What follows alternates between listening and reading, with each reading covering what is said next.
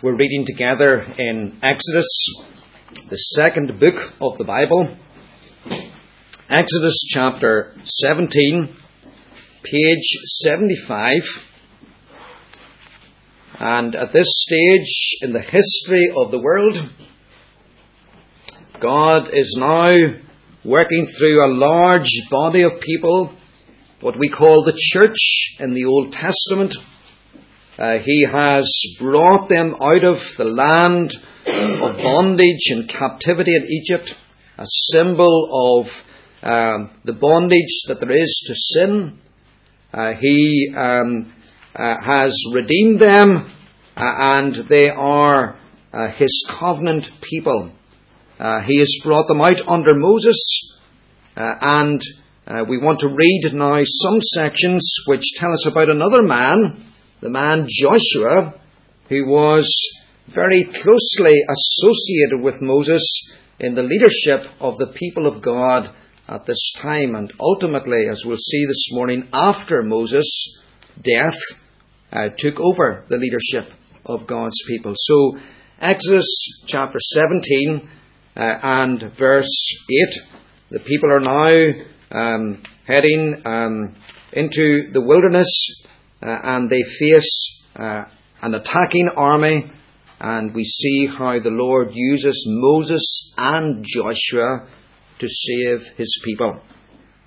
The Amalekites, that's a local people, came and attacked the Israelites at Rephidim.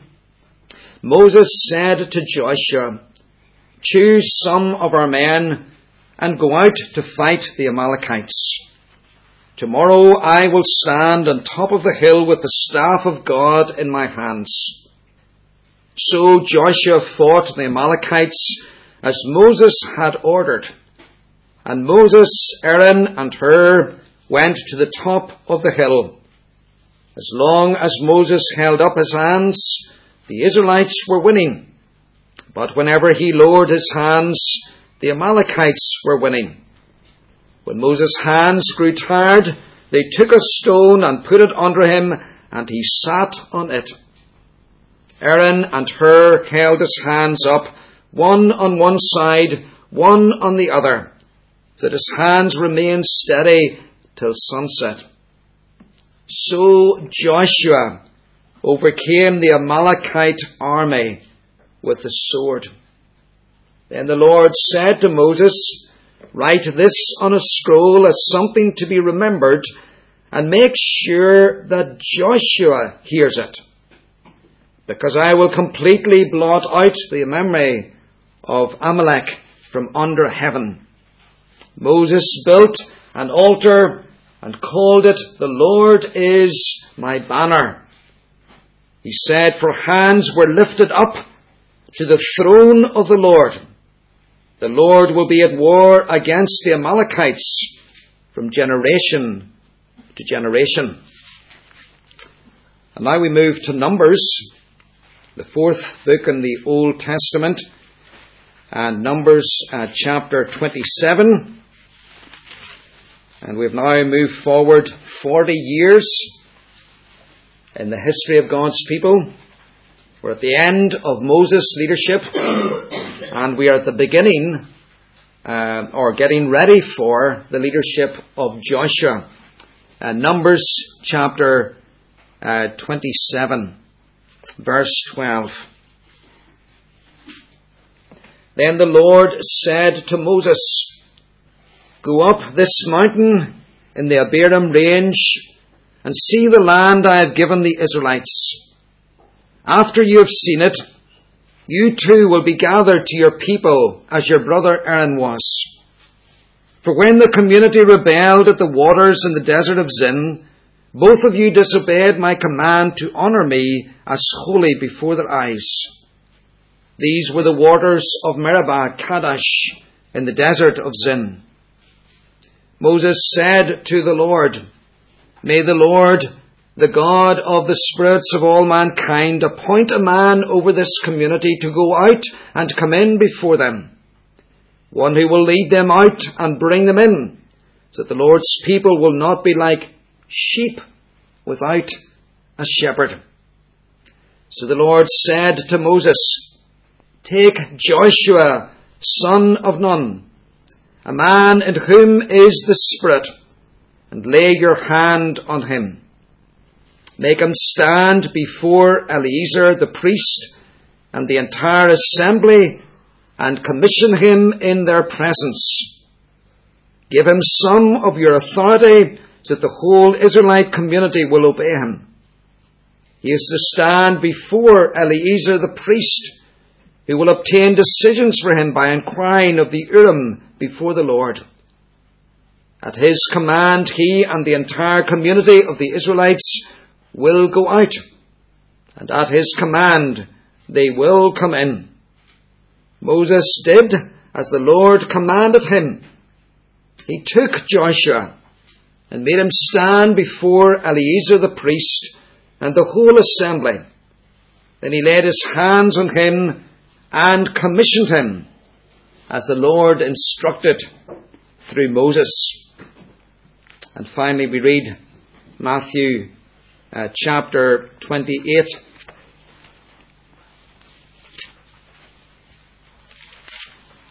We've touched already at the beginning of our service on Joshua, what was said to Joshua in Joshua chapter 1. Uh, and as he went out to lead uh, the church in the Old Testament, and Christ was speaking to Joshua, Uh, and through Joshua to the people, and here now in Matthew chapter 28, we have a group of 11 men and Christ in his flesh speaks to them about not that he will go with them, but that he is with them in the mission that he has given to them, not just to conquer Canaan, one land, but to see the gospel spread to all the lands of the earth. Matthew 28, verse 16. Then the eleven disciples went to Galilee to the mountain where Jesus had told them to go. When they saw him, they worshipped him, but some doubted. Then Jesus came to them and said, All authority in heaven and on earth has been given to me. Therefore go and make disciples of all nations, baptizing them in the name of the Father and of the Son and of the Holy Spirit, and teaching them to obey everything I have commanded you. And surely or truly uh, or absolutely, I am with you always to the very end of the age. Amen. From Joshua chapter 1, and we want to read together verses 1 to 5. And we're going to be looking at these verses in particular this morning uh, as we think about an aspect of Joshua's life uh, and a truth that is true for all who believe in the Lord who saves. We're reading page 216 in the Church Bible, page 216.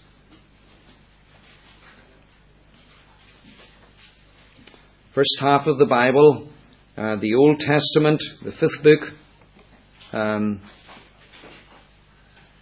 the sixth book, I should say. Um, Joshua chapter 1, verse 1, page 216.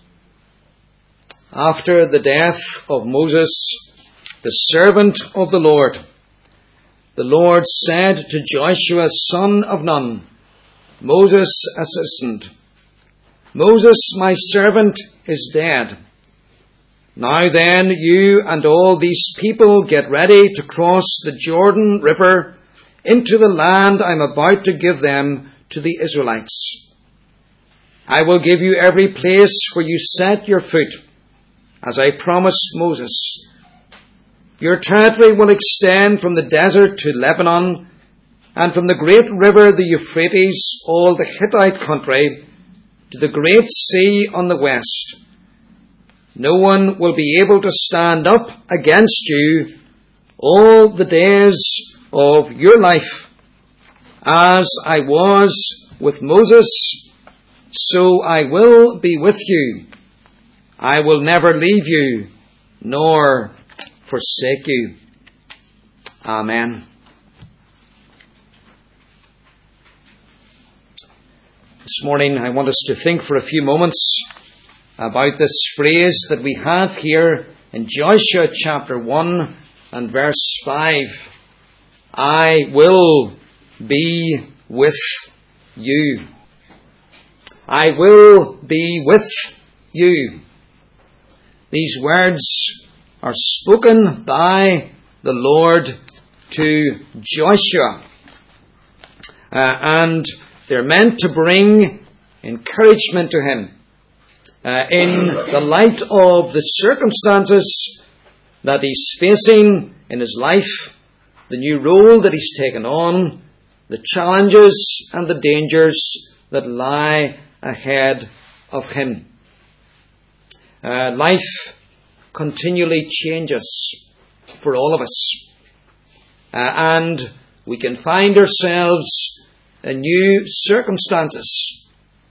We can find ourselves with challenges and responsibilities that we did not anticipate.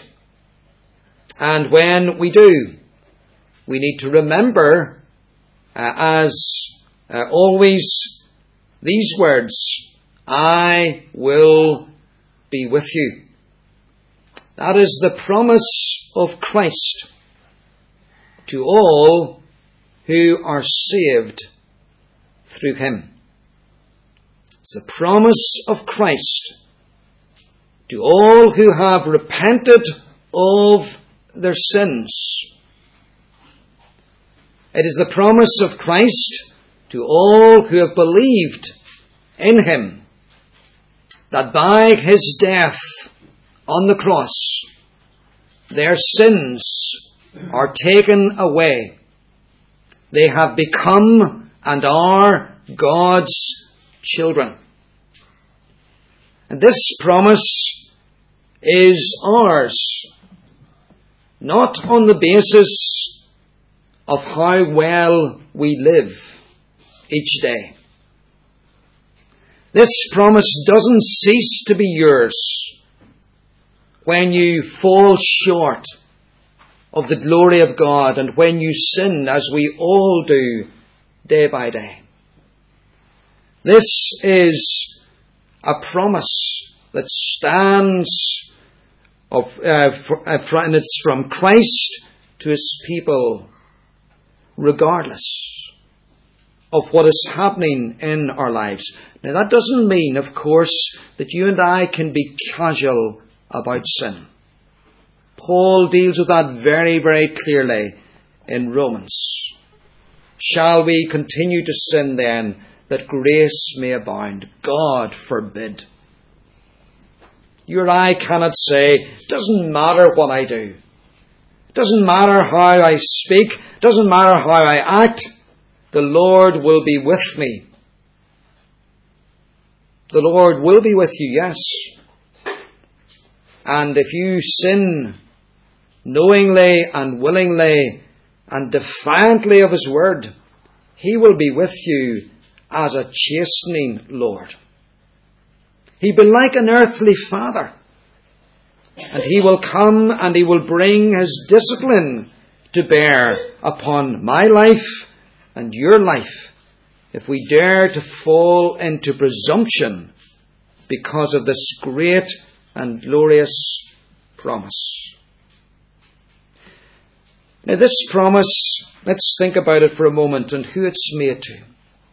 It's made to Joshua, this man whose very name means the Lord saves. That's the testimony of his life. And to any here this morning who are not yet a Christian, we say this is the most important thing for you to recognize about Christ. He's the one who came to seek and to save that which is lost.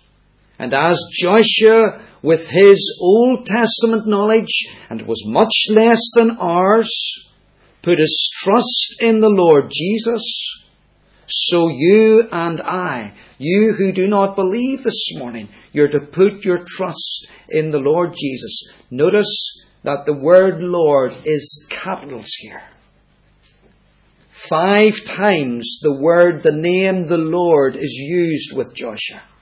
And it doesn't mean this word, the Lord in capitals, doesn't mean the sovereign one who rules over all things.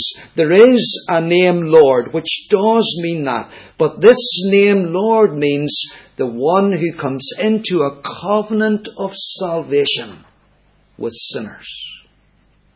So we're thinking this morning about Christ and Him speaking to Joshua whom Christ has saved. Through the means of grace that were there in the Old Testament from the days of Adam through to the time when he lived, which is the era of Moses. Now, let's see how this truth then is going to work itself out in the life of this believer. This truth I will be with you. How's it going to work itself out? Well, let's see how it works itself out in the face of death or in time of death. It works itself out in the face of death. This chapter, as you read it, uh, has a backdrop. And the backdrop is a funeral. A funeral. Joshua and the people have come from 30 days of mourning.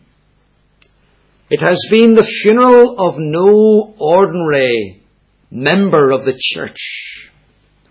The funeral has been that of Moses.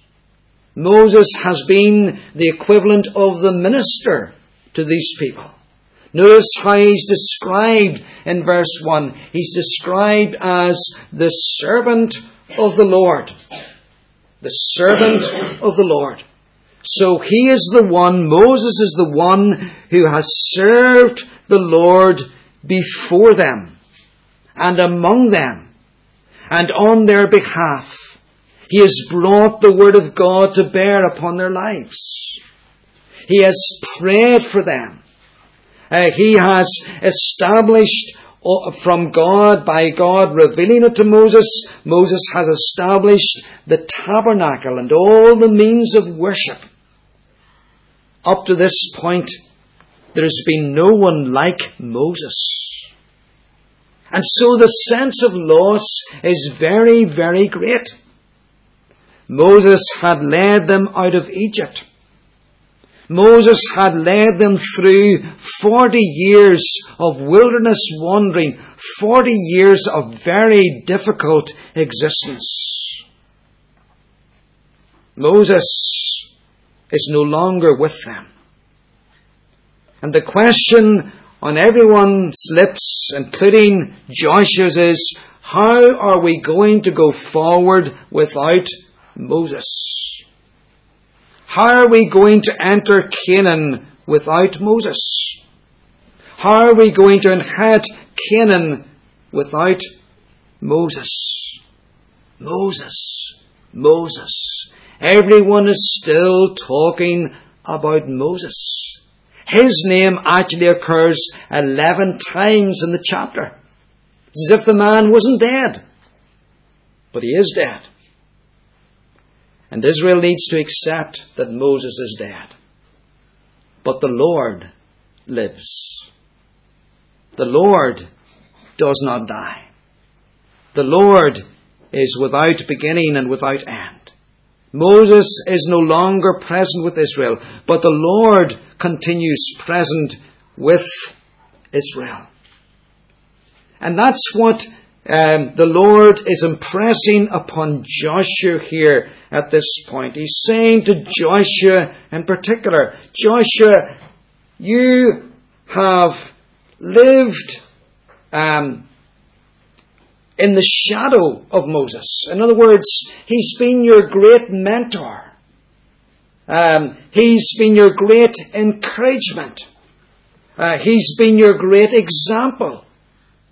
Uh, he's been your great teacher. He's been a father to you in particular. Notice how Joshua is described here in verse 1. He was Moses' assistant. That's a phrase that's used four times of Joshua in the Old Testament scriptures. Um, right back to Exodus chapter 24. Joshua had been on the mountain with Moses when Moses was given the commandments. Joshua had been in the tabernacle and had stayed in the tabernacle when Moses left it at times to go out and speak to the people. Um, Joshua uh, is uh, the one whom Moses has uh, trusted and looked upon and given such responsibility to, to the point that now Joshua is the ordained leader of the people. And yet the reality is that Joshua feels a huge vacuum in his life. And he needs to forget about Moses. He needs to be thankful, not to forget about him in that the sense of erasing him from his memory, but he needs to stop looking back, as it were, to life with Moses, and he needs to learn now to live life without Moses, and to live life by the Lord's help. Without Moses, as he had lived it by the Lord's help with Moses. And isn't that a very important truth for you and me to learn? There are changes that occur in our lives. And we don't know the moment when the Lord will change our circumstances again. And someone that we have looked to and leaned upon as a mature Christian, perhaps a life partner, perhaps a parent, perhaps a minister, perhaps an elder, perhaps a very close friend, and they have been, as it were, part of our lives for 40 plus years. As Moses has been in the life of Joshua. Moses can, or Joshua can't think of a time when Moses was not before his eyes. And yet now, Moses has been taken from him and how the Lord seeks to graciously yet gently and firmly direct his attention. Joshua, Moses is dead. Yes, Israel, Moses is dead. But I am not dead. I, the Lord, ever live, as I was with Moses. Verse 5 So I will be with you. I will never leave you nor forsake you. The reality then of the Lord's presence with Joshua in the time of death. There are many of you here this morning, and you can testify to that in your lives. Partner perhaps has been taken, or a parent has been taken, or a close friend, or a minister, someone you looked up to, uh, and they had meant so much to you. And they were the figurehead in your life, and they were used by God in your life. They were your mentor. But the Lord took them. And today, you are a living example of this verse, of how, as the Lord was with a parent or a friend or whoever it is that you want to put in there, whatever name, so He um, has been and will be and is with you. And children and young people, learn that truth. Death, when it comes, into a Christian family is a very sore thing. We feel it keenly. And it's right that we should feel it. And it's right that we should weep at a time of death. And we weep with those who weep. But children and young people, even when the Lord takes away a parent, or whoever it is that is your figurehead for Christ in your life, who models Christ to you and represents Christ to you, remember that Christ Himself will never leave you or forsake you. He will be with you. That's the first thing. The second thing we want to see this morning is how the Lord is present with Moses, or sorry, with Joshua in time of difficulty. I will be with you. And what is the situation now? Well, it's the time of difficulty. Look at verse 2. Moses, my servant, is dead, but you see, the work of the kingdom is not dead. The work of Christ is not dead. It goes on. And so, what is the next stage? Well, there's a new stage, and it's a very challenging stage, or chapter that is going to open in the history of the church at this point. Now then, you and all these people get ready to cross the Jordan River into the land I'm about to give to them, to the Israelites. What a challenge this is. What a challenge this is for Joshua. Because remember, Joshua is one of only two men who can remember back to an earlier time when the Lord wanted to take the people into the land through a much easier route. They didn't have to cross a river, they just had to cross a border to go from the south up it into the land. And what had the people said? No, we're not going there. We're not doing that. And so the whole of Joshua and his friend Caleb's generation was wiped out, died in the wilderness over 40 years because of their unbelief and disobedience. What a warning that is to us. Here are people who professed faith with Joshua and with Caleb and with Moses. They saw the mighty works of God bringing them through the Red Sea, providing them with bread in the wilderness, water in the wilderness, but a whole generation fell, Hebrews tells us, in unbelief and disobedience. Their faith, their profession wasn't real. It wasn't genuine. It was only in the head. It wasn't from the heart. And how important it is that you and I are Joshua's and Caleb's. That we don't turn back, that we don't hold back in unbelief. That we don't say to the Lord at any point in our lives, I can't do that. I can't accept that. I won't go there because it's too dangerous or it's too difficult or it's too demanding. That's what, in effect, that generation had said. And they lost everything. But you see, here's Joshua, and there's now a new generation. And Joshua and Caleb, they're the oldest two men about the place.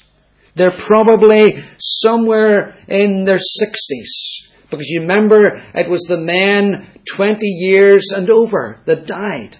So they had to be at least 20 at that time when the people refused to go into the land. So they're 60 plus.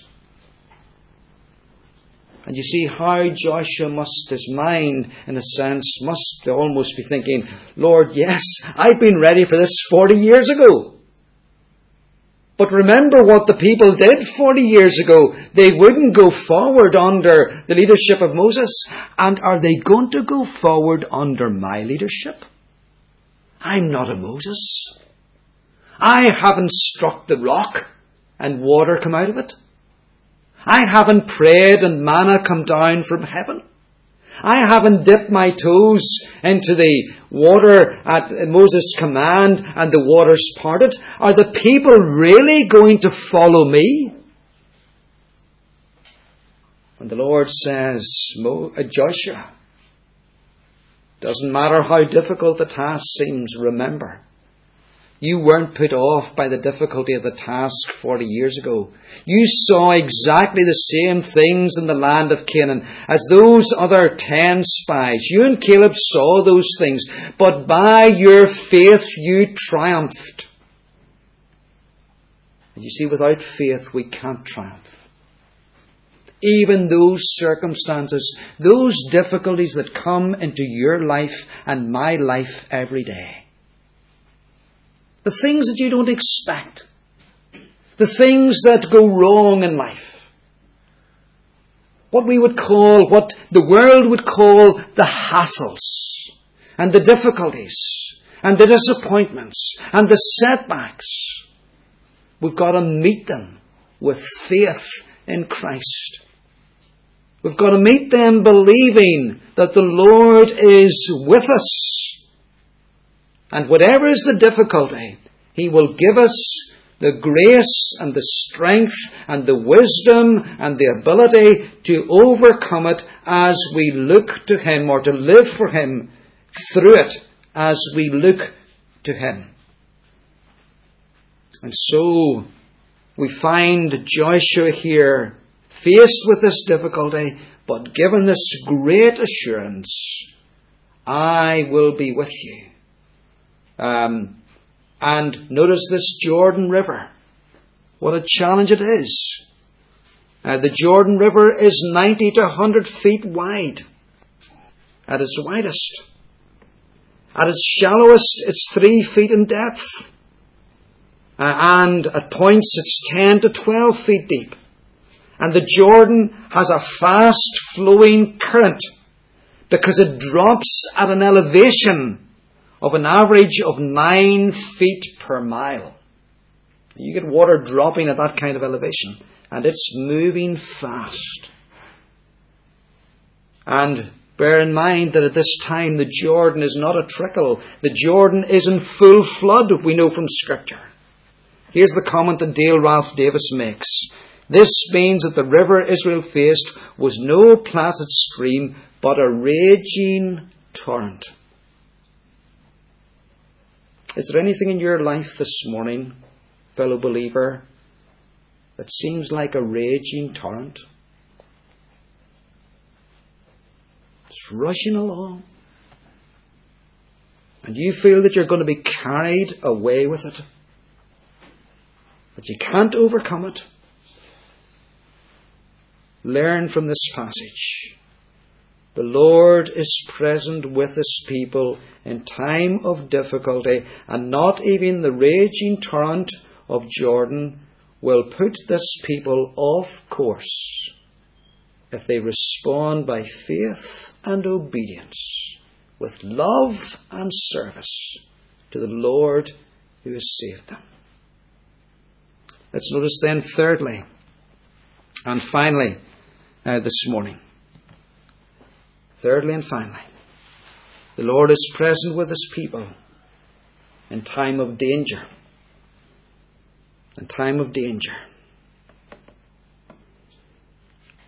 You see, the situation um, as we begin to uh, unpick it here uh, and get ourselves into it, it goes from bad to worse at a human level. Moses is dead. They're going to cross, they've got to cross this fast flowing, raging river. And then look at what they're going to find when they get across the river. Verse 4 Your territory will extend from the desert to Lebanon, from the great river the Euphrates, all the Hittite country, the Great Sea on the west. This huge tract of land that goes from the Jordan right through to the Mediterranean Sea. And in fact, it's much bigger even than that was taken at that time. It ultimately is fulfilled in its dimensions um, in the reign of Solomon. But this huge tract of land, and is it just sitting there waiting to be taken? Is it like when, you know, the pilgrim fathers went out from Ireland to America and really, if they went to the right place in America, all they had to encounter was the trees and chop them down and clear the land.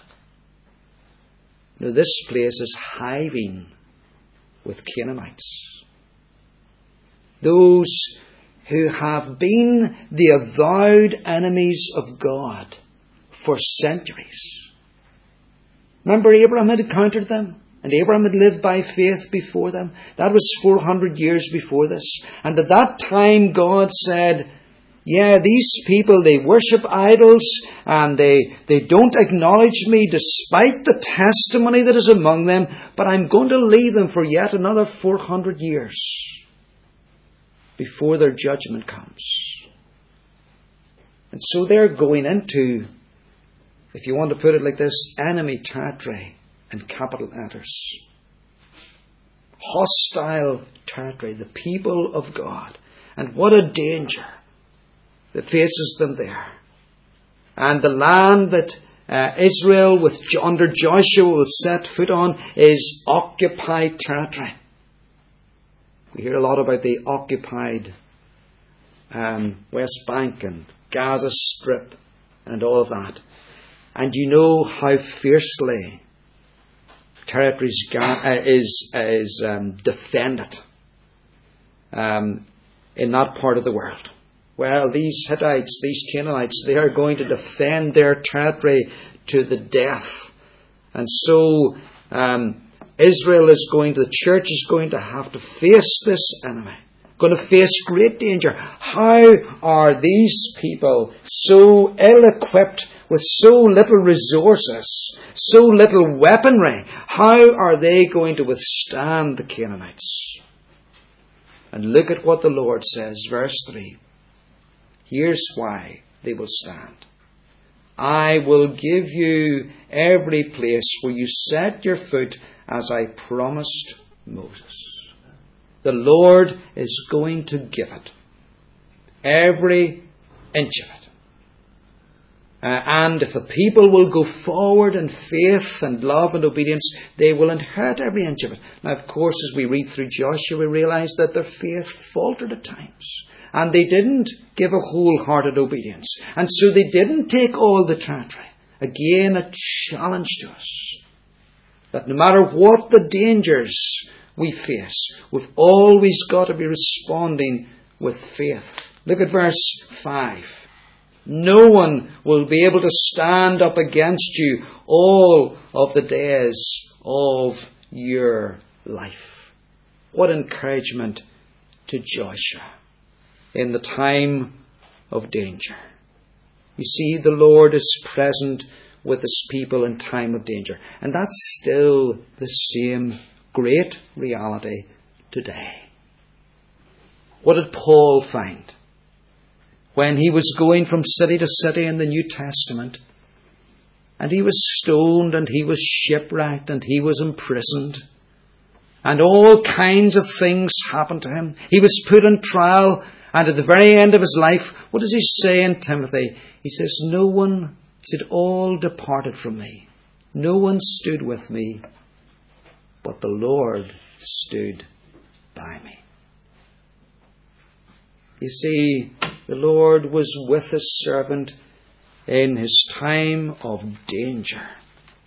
And the Roman emperor could not touch Paul. He couldn't take life out of Paul or from Paul until the time that God had purposed for that to happen. And the reality is, you and I live in a dangerous world. we live in a dangerous world. We are surrounded by the results of sin, and there's all kinds of uh, dangers that we face from man, from nature, um, and from those particularly who oppose Christ. We're living in an increasingly hostile day to the gospel in the United Kingdom. And you see, we could be tempted to think, well, the danger's too great. We just put our heads down. And we just make the best of what we have. We'll just live on the west side, um, as it were, um, of, uh, sorry, on the east side of the Jordan. And we'll not bother trying to take any more territory for Christ. And the challenge is to remember don't focus on the danger. Don't focus on the danger. If you and I focus on the danger, you will never accomplish a single thing for Christ in your entire life. Don't focus on the difficulty either. Don't focus on death either. Focus on Christ in the midst of death, in the midst of difficulty in the midst of danger, and you will triumph. Now, that doesn't mean that everything's going to fall down before you and everything's going to fall into place nice and neatly, but it does mean this the purpose that Christ has to accomplish through your life and mine, it will be finished.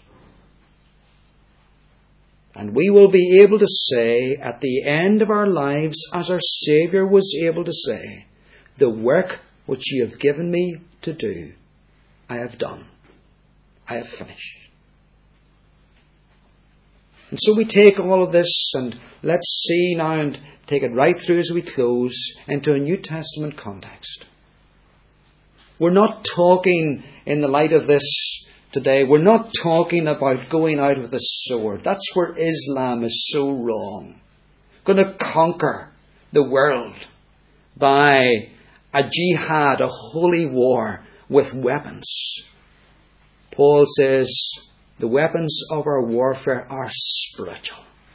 It's this book and it's prayer, the Bible and prayer. It's the gospel and prayer. Those are our weapons that we go out into the world and we go out and we live in the world with lives changed by the gospel, changed by prayer.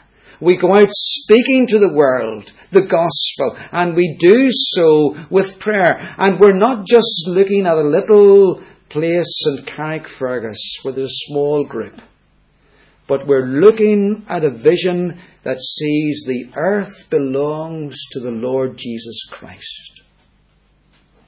And that's why Christ, when we come into the New Testament, said, Go into all nations. Don't just go into Canaan. Go into all nations. Make disciples of all nations. And I will be with you. Or I am with you. Uh, sorry, I should say, I am with you. And you see, whatever's happening, at a human level.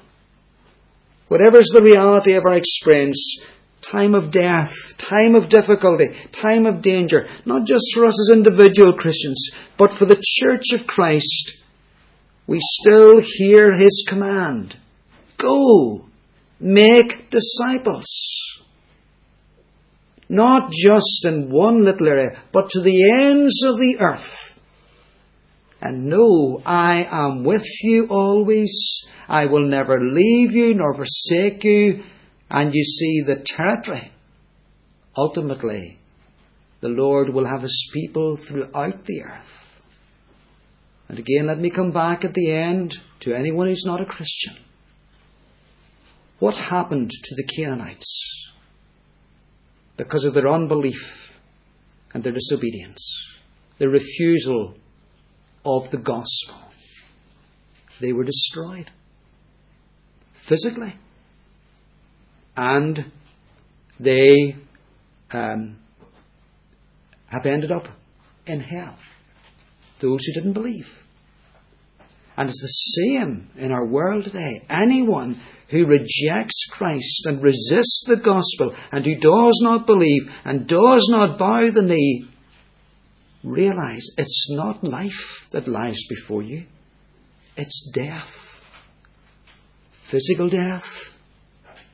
You're in a state of spiritual death as it is, and it's eternal death in hell for any who do not believe. And so we say to you, as we say to ourselves, the Lord saves. We look to Him. We trust Him. We follow Him. In time of death, in time of difficulty, in time of danger, knowing that as we do that, we triumph in Christ and through Christ. Amen.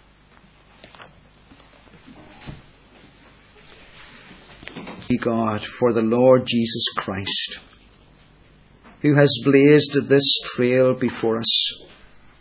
We thank you that as he was surrounded by the cords of death and the cross, he trusted in you. We thank you that as he faced difficulties and dangers in his earthly life, he trusted in you, and by faith he overcame. We thank you that by faith he rose again from the dead. He knew that you would raise up his human body and impart to it again his living soul, so that body and soul would be united and enter into heaven forty days after his resurrection. And so, Lord God, we pray that you would help us to look to Christ, to know that he will be with us, and to know that even now he is with all who believe in him. We pray for those in our families who do not yet believe those among our friends, those within our circle of influence and contacts, and we pray for the work of your Holy Spirit. Help us to persevere the work of the gospel, to labour, for the day comes and the hour comes when we will not be able to labour. Help us, Lord God, to labour faithfully, despite whatever comes in our lives, whatever difficulty whatever danger, and even when death comes into our circle and into our um, lives, that we would labour for you. In Jesus' name, Amen.